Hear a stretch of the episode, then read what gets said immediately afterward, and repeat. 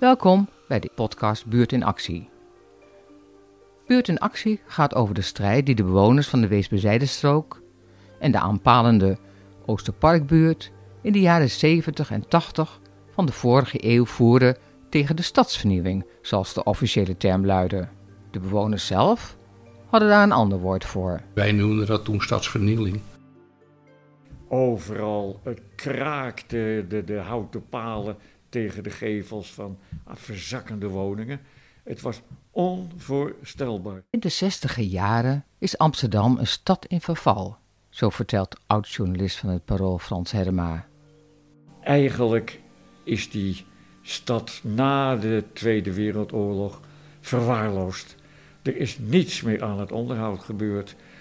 Uh, woningen werden gesloopt, woningen werden onbewoonbaar verklaard en verder gebeurde er niks.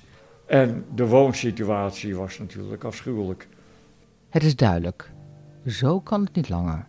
De wethouders van de PvdA in die tijd, de grootste partij in Amsterdam, maken samen met de ambtenaren van de dienst publieke werken plannen om Amsterdam weer op de kaart te zetten.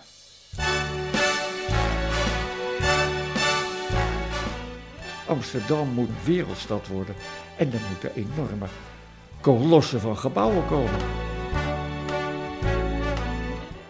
Kortom, een Manhattan aan de Amstel. Met hoogbouw en brede boulevards voor de auto's. En natuurlijk ondergronds een wijd vertakt metronet. Maar daarvoor moet er veel gesloopt worden. In de oude binnenstad en in de 19e eeuwse buurten. Ik ben Dick Oosterbaan en ik ben geboren in uh, de oorlog. En mijn moeder en mijn vader die hadden een uh, winkel in de Beurmanstraat. De Beurmanstraat is een zijstraat van de Weesperzijde. En daar ben ik dus geboren getogen als uh, zoon van de kruinier. En vroeger was de Wiewoudstraat, in mijn jeugd was dat nog een gebied, noemden wij het landje. Daar kon je spelen en fikkies stoken. De Wiebouwstraat vormt de scheiding tussen de Oosterparkbuurt en de Weesbezijdenstrook. De Oosterparkbuurt was een volks, echt pure volksbuurt. De Weesbezijdenstrook was gemixter. Met arbeiders, maar ook uh, de betere middenstand. En de huizen waren zeg maar ook niet alleen maar met een trap en dan uh, etagewoningen. Maar het waren ook zeg maar huizen waar beneden nog de keuken was. En het personeel. Wat je op de Weesperzijde ook nog hebt, nu nog. Maar tegen de tijd dat Dick zijn school heeft afgemaakt, is de Wiebouwstraat van een speelparadijs veranderd in een gevaarlijke verkeersweg.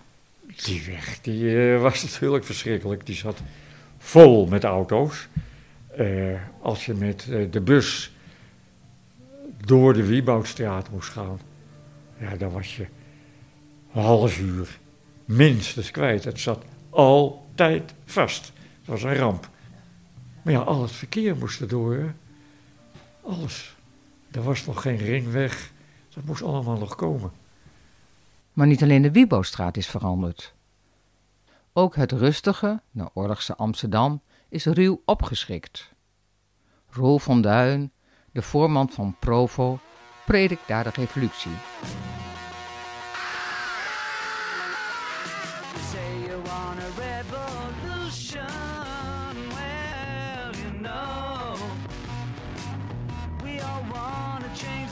Ik vond het woord Provo ergens in de krant.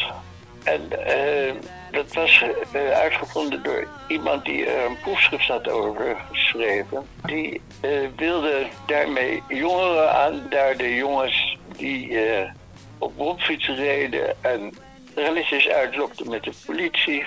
En dat waren dus nozems die hij vooral provo's vond, want hij vond het, het meest karakteristieke van die nozems dat ze uh, de politie provoceerden.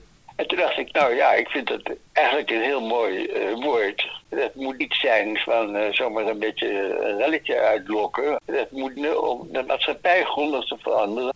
En iets in beweging te zetten om te beginnen de maatschappij democratiseert. Waardoor de mensen zelf beslissingen gaan nemen en niet meer steeds de baas de baas is. Toen begonnen wij met het tijdschrift Provo. En in het eerste nummer daarvan had ik een inleiding zoals een provocerend denker geschreven. En een klappertje erin geplakt en eronder geschreven. Pak een hamertje en breng dit klappertje tot ontploffing. Daarmee maak je een begin van de revolutie in je eigen leven. En Dick, die wordt geen kruidenier zoals zijn ouders. Hij wordt geluidstechnicus bij de televisie. En ik eh, heb toen ook besloten, ik blijf lekker in Amsterdam wonen. Ik ga niet naar het gooi. En eh, dat is een soort principiële keuze geweest. Dick blijft in zijn oude buurtje wonen. Hoewel dat buurtje ook veranderd is. Vlakbij zijn ouderlijk huis in de Beurmanstraat staan aan de Weesperzijde en in de eerste Oosterparkstraat de huizen te verkrotten. Oud Kraken, Frans van Stiphout, beschrijft hoe die panden er toen van binnen uitzagen. Die zijn vanaf de jaren 60 gewoon helemaal aan een lot overgelaten.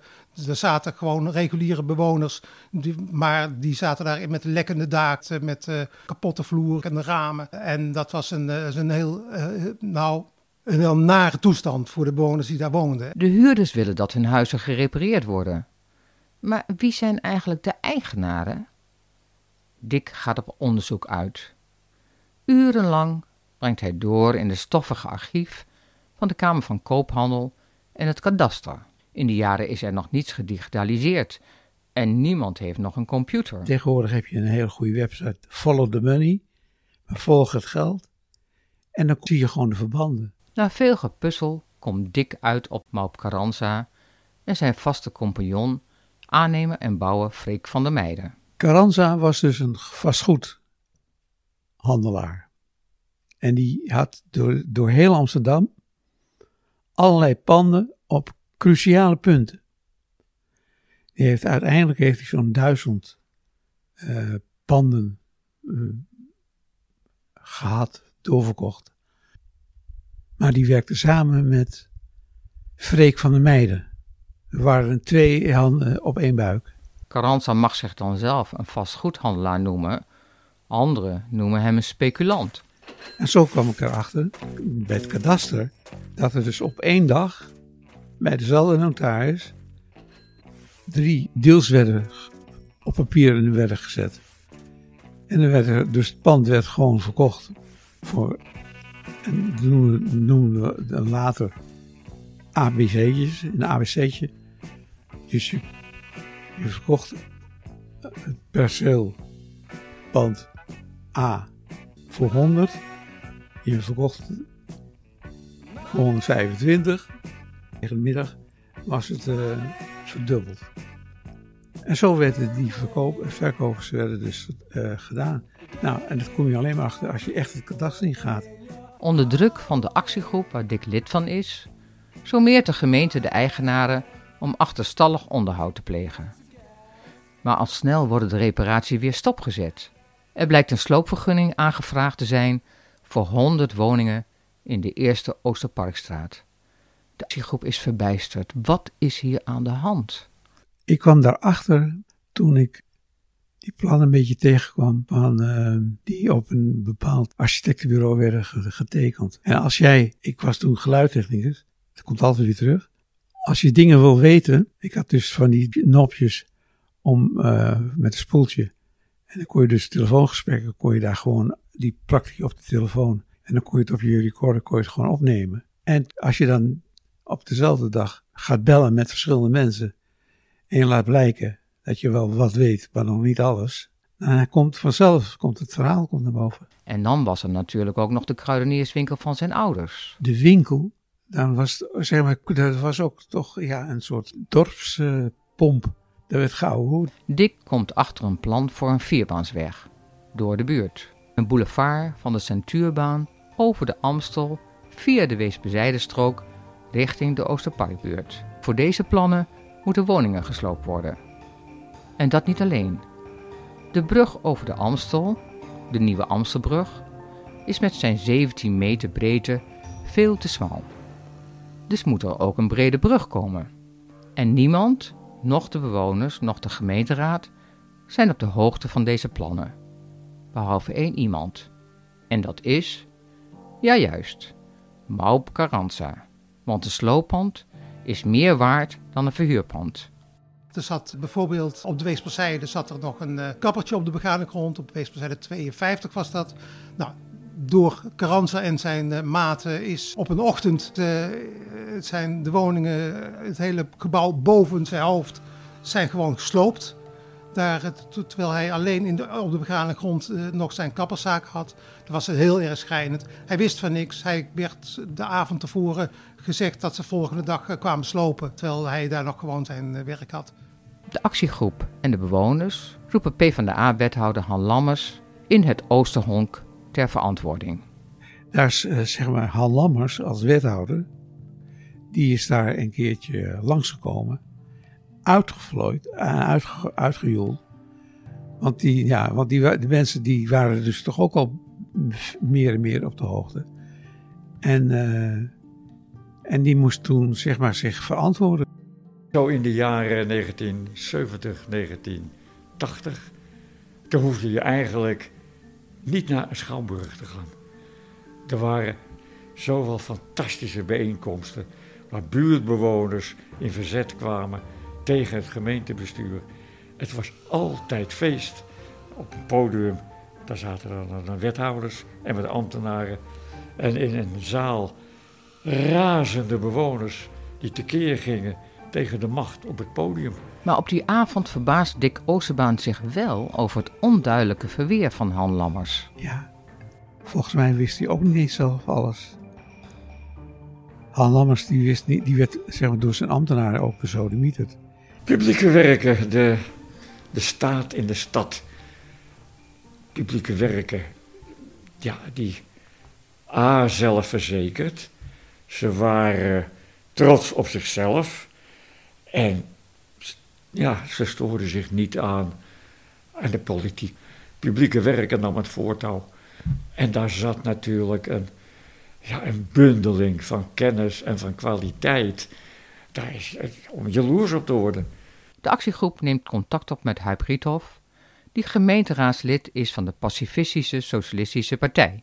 Uh, dat plan merkten we later lag er al. Uh, was nog nooit door de raad of zo goedgekeurd. Maar ze waren het al wel aan het voorbereiden. Want ze wisten uh, bij de diensten, ja god, uh, als je zoiets wil gaan uitvoeren, dan kun je beter er eerder bij zijn dan later. Want anders dan krijg je speculatie enzovoort enzovoort. Pikant detail is ook nog dat mijn vader zijn hele leven heeft gewerkt bij publieke werken. En met name bij hoofd van de onderzoeksafdeling van stadsontwikkeling. Ja, waar hij een hele carrière heeft gemaakt. En, ja. Mijn vader was het wel met me eens, maar het maakte zijn positie daar bij die, in die dienst niet makkelijker. ja, nou, ja, het is, de wereld is natuurlijk ook klein. Hè? Dat, uh, ja. En juist dit plan is een speelbal van speculanten geworden. Achter Cardanza en Van der Meijden blijkt een grote geldschieter te staan. Een belegger. Of eigenlijk een speculant zou je kunnen zeggen. Carranza is dus zeg maar de handelaar. Degene die de contact had, ook binnen de gemeentelijke diensten. En Philips Pensioenfonds was de geldschieter. En de geldschieter, uh, die is zeg maar, ja, eigenlijk buitenschot. Daar is zo'n pensioenfonds, uh, vonden wij, niet uh, voor bestemd om daar speculaties met deze manieren voor te doen.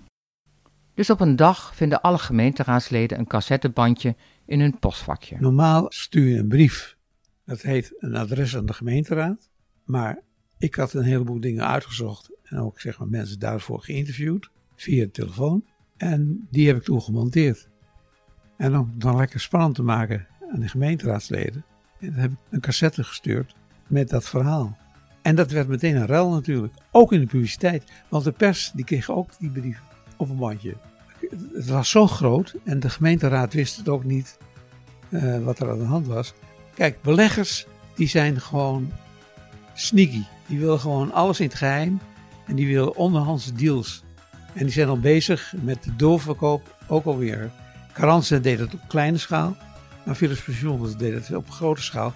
Huip uh, die, uh, heeft een interpellatie aangevraagd in de gemeenteraad.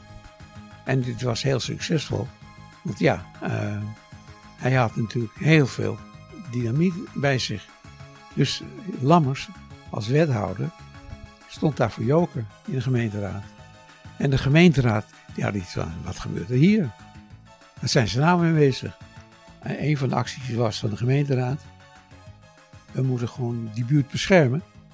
En toen is een bestemmingsplan voor de Weesperzijdstrook gekomen. En toen hebben we ervoor gezorgd, het is een van de dingen geweest, het is een van de slimste dingen geweest in het bestemmingsplan. En de meeste bescherming, door zeg maar de breedte van de nieuwe Amstelbrug, om die vast te leggen op 17 meter. En dan waren er nog de slooppanden in de eerste Oosterparkstraat. Wat is daar eigenlijk mee gebeurd? Intussen waren die woningen natuurlijk allemaal leeg en, en, en, en kapot gemaakt. Toen zijn er een aantal mensen uh, die hebben daar de panden gekraakt. Want, en, en de bewoners in de omgeving die vonden het heel fijn. Want intussen zat het helemaal vol met junks en uh, ja, andere zwervers die daar een, een plek zochten. Uh, waar niemand blij mee was. Nou, de krakers die hebben toen alle woningen zo goed en zo kwaad als het ging opgeknapt de, de planken van de ramen gehaald en weer op de vloer gespijkerd. Alle kozijnen die er, eruit geslagen waren en wc-potten die in de binnentuin op één grote berg lagen, hebben ze uh, eruit gehaald en opnieuw geïnstalleerd. Waterleidingen zijn opnieuw aangelegd, gasleidingen zijn opnieuw aangelegd. En tegelijkertijd zijn die krakers ook begonnen met onderhandelen met, met de gemeente. Intussen had het gemiddelde grondbedrijf de panden aangekocht ik geloof uh, van het Philips Pensioenfonds. Die, die hebben toen miljoenen verlies gemaakt. En ik meen dat toen het grondbedrijf het voor één gulden heeft kunnen aankopen. In de volgende aflevering komt buurtarchitect Jeff Rijntjes aan het woord. Als hij halverwege de jaren 70 van de vorige eeuw de opdracht krijgt voor een nieuwbouwcomplex in de Oosterparkbuurt, gaat hij niet meteen achter de tekentafel zitten om een ontwerp te maken. Ik heb maandenlang huisbezoeken afgelegd. Van s morgens tot s avonds. Over wat de bewoners echt willen, daarover gaat de volgende aflevering het verlanglijstje van Rietje Tapperwijn.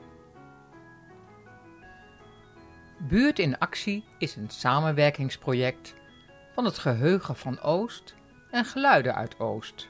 Met dank aan Dick Oosterbaan, Frans Herma, Roel van Duin, Huip Riethof, Piet Schuit Alfons van Stiphout en Chef Rijntjes.